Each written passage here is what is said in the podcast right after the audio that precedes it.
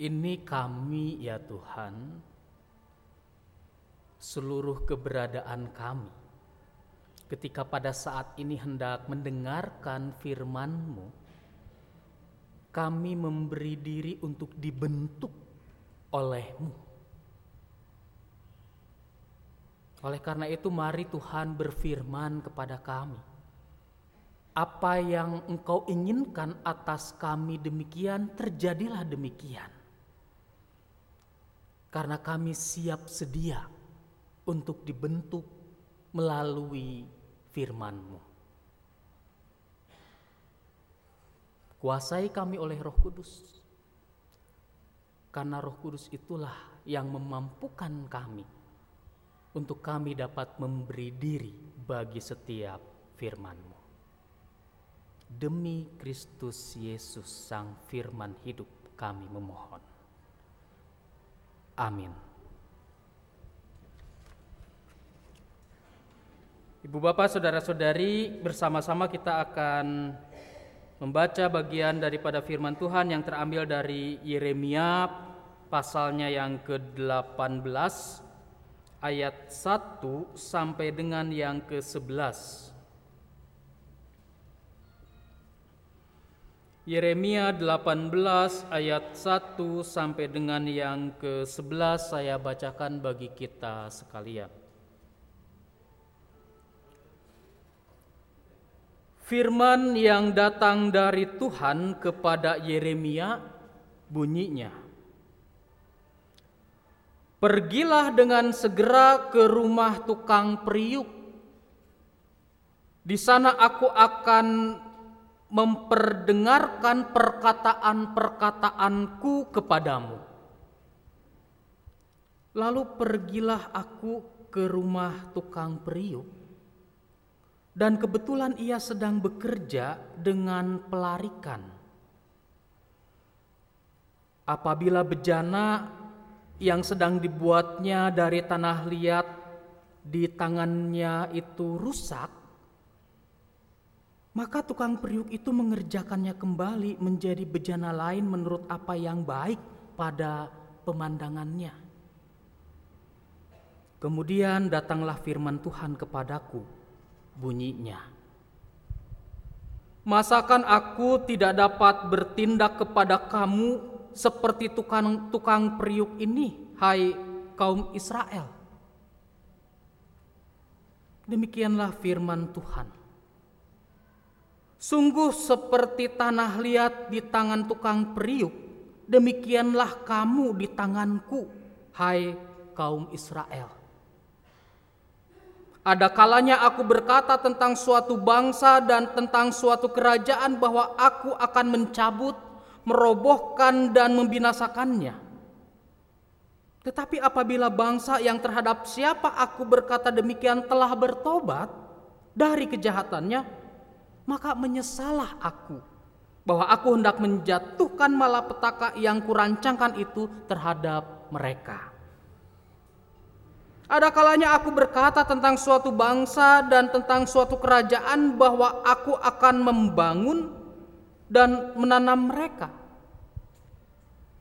Tetapi apabila mereka melakukan apa yang jahat di depan mataku dan tidak mendengarkan suaraku, maka menyesalah aku bahwa aku hendak mendatangkan keberuntungan yang kujanjikan itu kepada mereka. Sebab itu katakanlah kepada orang Yehuda dan kepada penduduk Yerusalem, beginilah firman Tuhan. Sesungguhnya aku ini sedang menyiapkan malapetaka terhadap kamu dan merancangkan rencana terhadap kamu Baiklah kamu masing-masing bertobat dari tingkah langkahmu yang jahat dan perbaikilah tingkah langkahmu dan perbuatanmu. Demikian firman Tuhan dan yang berbahagia ialah kita semua yang bukan hanya bersedia untuk membaca tapi dapat mendengarkan, merenungkan, memelihara dan memberlakukan firman di dalam kehidupan sehari-hari. Haleluya.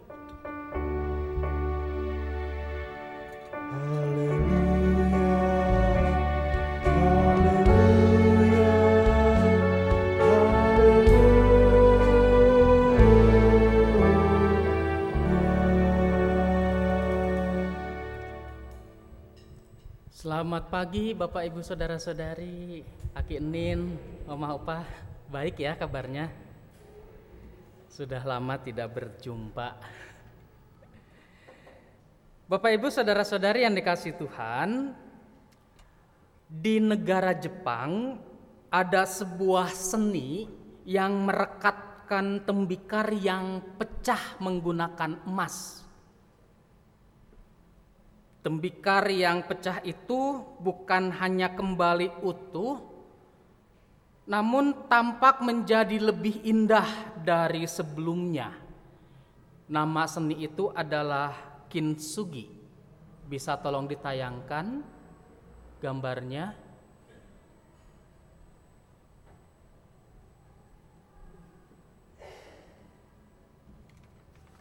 Apakah bisa? Oke, bisa. Nah, itu dia. Itu kintsugi. Ya, seni merekatkan ulang tembikar atau kalau di situ ya memang kelihatan seperti mangkuk gitu ya, yang pecah dan direkatkan menggunakan emas.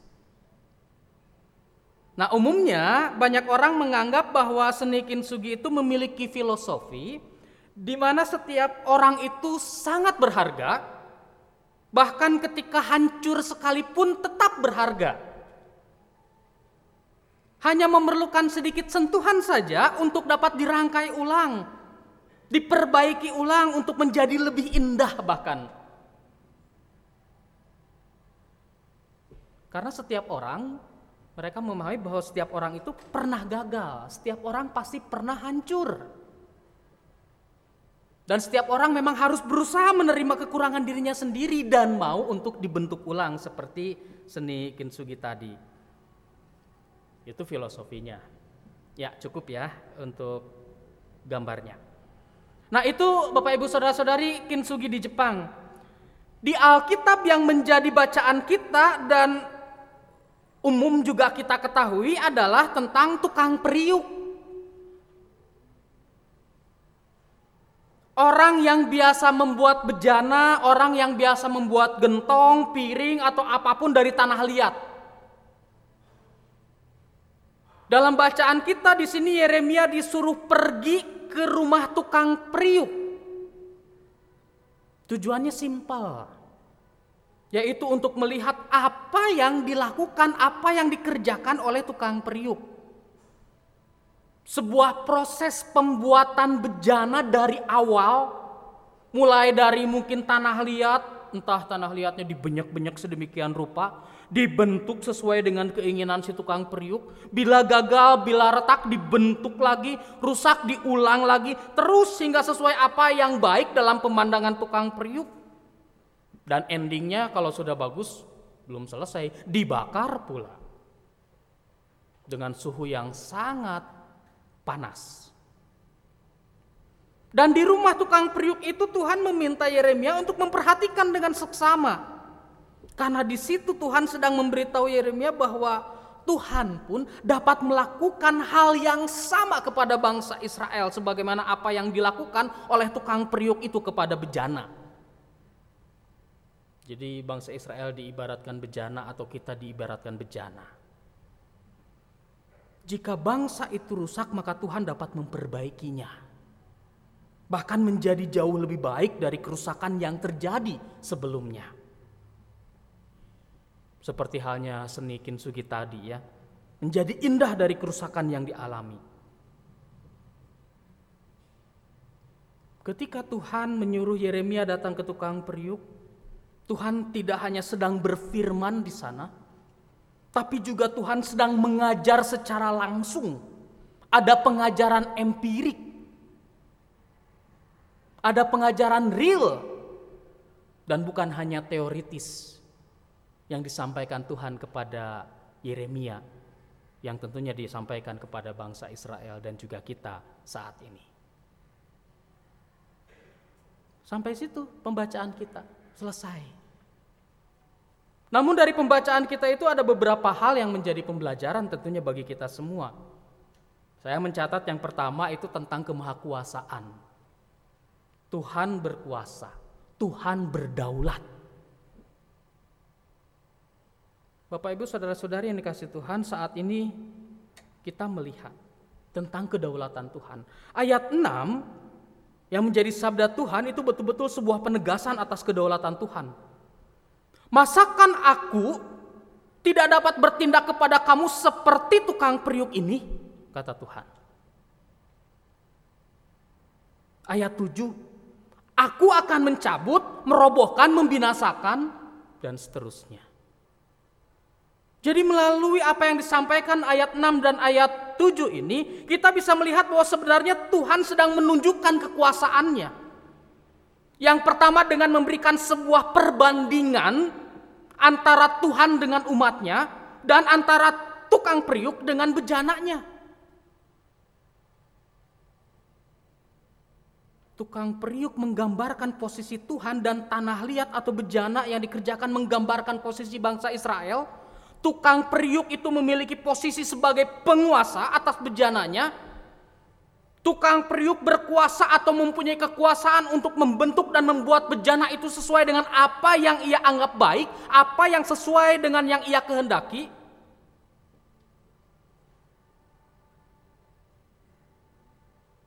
Dan itu pun terjadi atas bangsa Israel yang artinya juga itu bisa terjadi atas diri kita. Kalau Tuhan berkenan kita untuk bisa menjadi seperti A, itu pun bisa terjadi. Kenapa tidak? Gitu. Yang tentu nanti akan memiliki kaitan dengan pembelajaran berikutnya. Yang berikutnya Tuhan memang memiliki kekuasaan untuk mencabut merobohkan. Dia dapat memperbaiki pula selain mencabut dan merobohkan.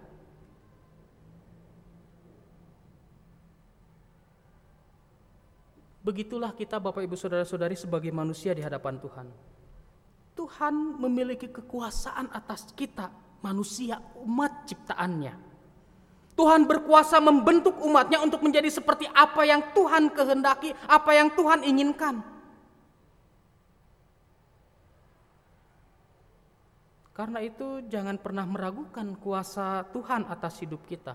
Kekuasaannya tidak terbatas dan kedaulatannya tidak dapat diintervensi oleh kita. Kita bisa saja meminta ini dan itu, memohon ini dan itu.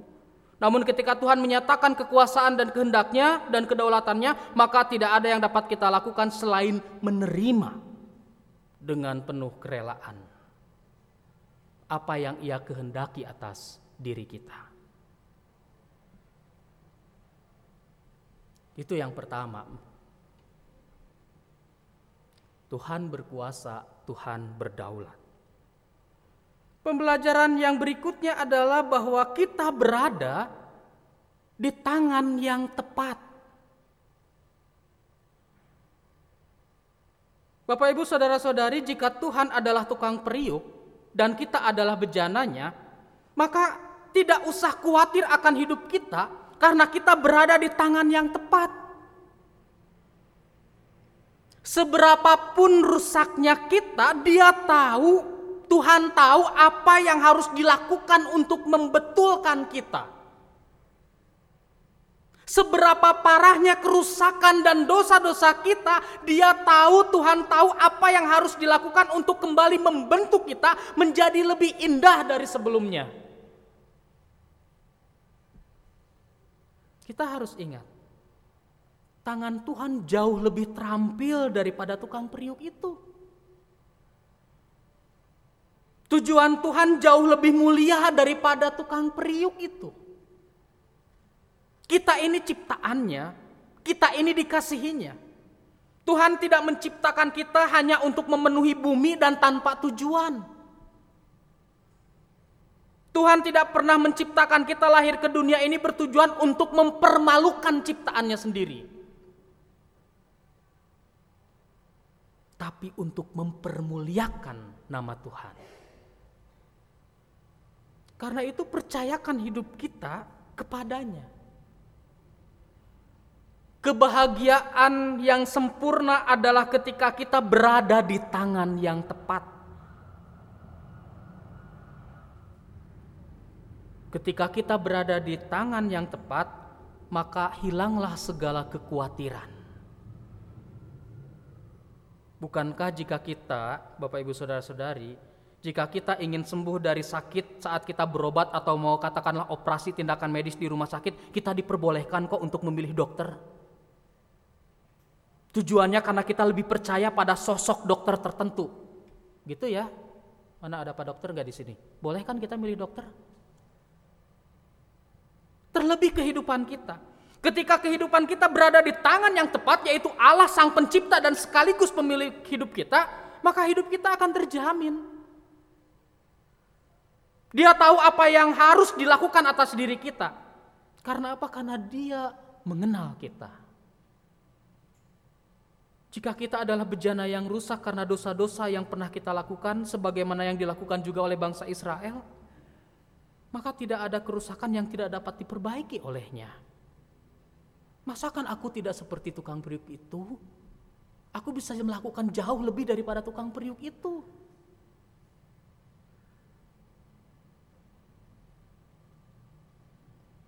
Tuhan berkata, "Tetapi apabila bangsa yang terhadap siapa aku berkata demikian telah bertobat dari kejahatannya, maka menyesalah aku bahwa aku hendak menjatuhkan malapetaka yang telah kurancangkan itu terhadap mereka." Jadi memang ternyata ada syaratnya, yaitu bertobat dari setiap kerusakan-kerusakan kita itu. Nah, masuk dalam pembelajaran yang berikutnya yang ketiga, setelah bertobat yang ketiga, pembelajarannya adalah bersedialah untuk dibentuk. Beri dirimu untuk dibentuk oleh tangan Tuhan. Beri dirimu dibentuk oleh tangan yang sudah tepat itu. Jangan menolak.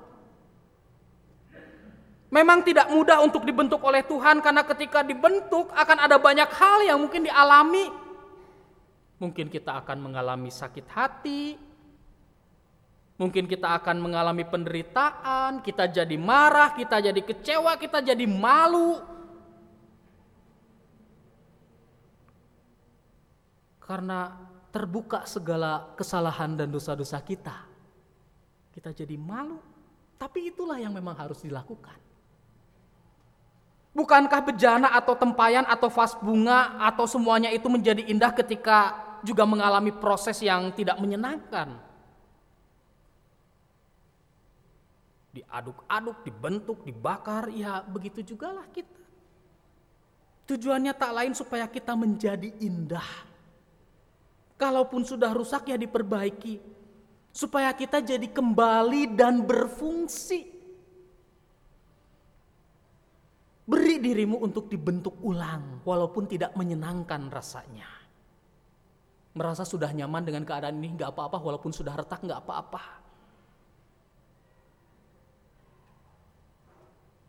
Bapak, ibu, saudara-saudari, orang yang bersedia dibentuk oleh Tuhan, artinya dia sedang mempercayakan hidupnya diatur oleh Tuhan. Orang yang bersedia dibentuk oleh Tuhan, artinya ia mau mengikuti apa maunya Tuhan bukan maunya sendiri. Orang yang bersedia dibentuk oleh Tuhan artinya mau melakukan apa yang menjadi kehendak Tuhan, bukan kehendaknya sendiri. Orang yang bersedia dibentuk oleh Tuhan artinya dia mau untuk diubah. Dia mau untuk diubah hingga pada akhirnya berubah dan berfungsi kembali berbuah. Supaya apa? Supaya Tuhan merancang kita kembali menjadi pribadi yang berbeda dari sebelumnya. Ada perubahan yang baik, ada perubahan yang dapat bermanfaat di kemudian hari, bahkan bermanfaat bukan untuk dirinya sendiri, tapi juga untuk Tuhan dan untuk banyak orang. Seberapapun kerusakan kita, kalau kita mau dibentuk, kita menjadi pribadi yang kembali baik, yang kembali utuh, tidak terpecah belah atau retak, dan itu kembali berfungsi dan bermanfaat bagi banyak orang. Memberi diri dibentuk, membiarkan Tuhan bekerja atas dirimu, supaya mengalami perubahan, dan melalui perubahan itu kita menjadi bukan hanya indah tetapi bermanfaat. Itu yang ketiga. Beri dirimu untuk dibentuk. Tanpa memberi diri, ketika kita menolak, tidak akan ada perubahan itu terjadi atas diri kita. Ya mungkin tidak menyenangkan, tetapi justru di situlah perubahan dimulai dan engkau akan menjadi lebih berharga lagi. Karena sebetulnya sudah berharga, menjadi lebih berharga lagi. Pelajaran yang terakhir, yang keempat, kita harus percaya bahwa Tuhan memang memiliki rencana atas hidup kita. Dan semoga pembelajaran terakhir ini menjadi penyemangat kita untuk kita mau dibentuk oleh Tuhan. Tukang periuk dapat membentuk tanah liat sehingga menjadi bejana yang, yang mempunyai tujuan tentunya. Entah itu apa pun menampung air, entah itu dibentuk menjadi gelas sehingga pada akhirnya orang bisa minum, entah itu misalkan jadi vas bunga supaya ada bunga yang indah diletakkan di situ dan menjadi cantik dilihat banyak orang, entah itu menjadi hiasan yang dapat dilihat, pajangan atau apa pun. Pasti punya tujuan tukang periuk membuat itu. Yang rusak juga diperbaiki punya tujuan. Apalagi kita yang jauh lebih daripada sekedar bejana, vas bunga, gelas, atau apa pun itu. Tuhan punya tujuan atas hidup kita. Jangan berpikir bahwa ada saya mah apa tuh, saya mah apa tuh ada orang yang sudah jauh dari Tuhan. Kalau Tuhan berkendak, justru orang yang sudah jauh dari Tuhan, Tuhan panggil untuk kembali menjadi alatnya Tuhan untuk menjangkau orang-orang yang sama-sama sudah jauh dari Tuhan. Apa kita menolak? Ada saya mah apa tuh orang yang sangat berdosa, kalau Tuhan mau pakai kita, orang berdosa ini justru orang berdosa ini yang juga dapat merangkul orang-orang berdosa lainnya untuk mau kembali kepada Tuhan. Apa kita menolak? Bukankah gereja ini kumpulan orang-orang berdosa ya Bapak Ibu? Siapa yang berani mendeklarasikan diri sebagai orang yang paling suci, orang yang tidak pernah berdosa? Tuhan punya tujuan atas hidup kita sebagaimana yang tadi disampaikan dalam nats pembimbing kita yang tadi dibacakan oleh Pak Muri ya, penatua Muri. Mana nats pembimbing tadi?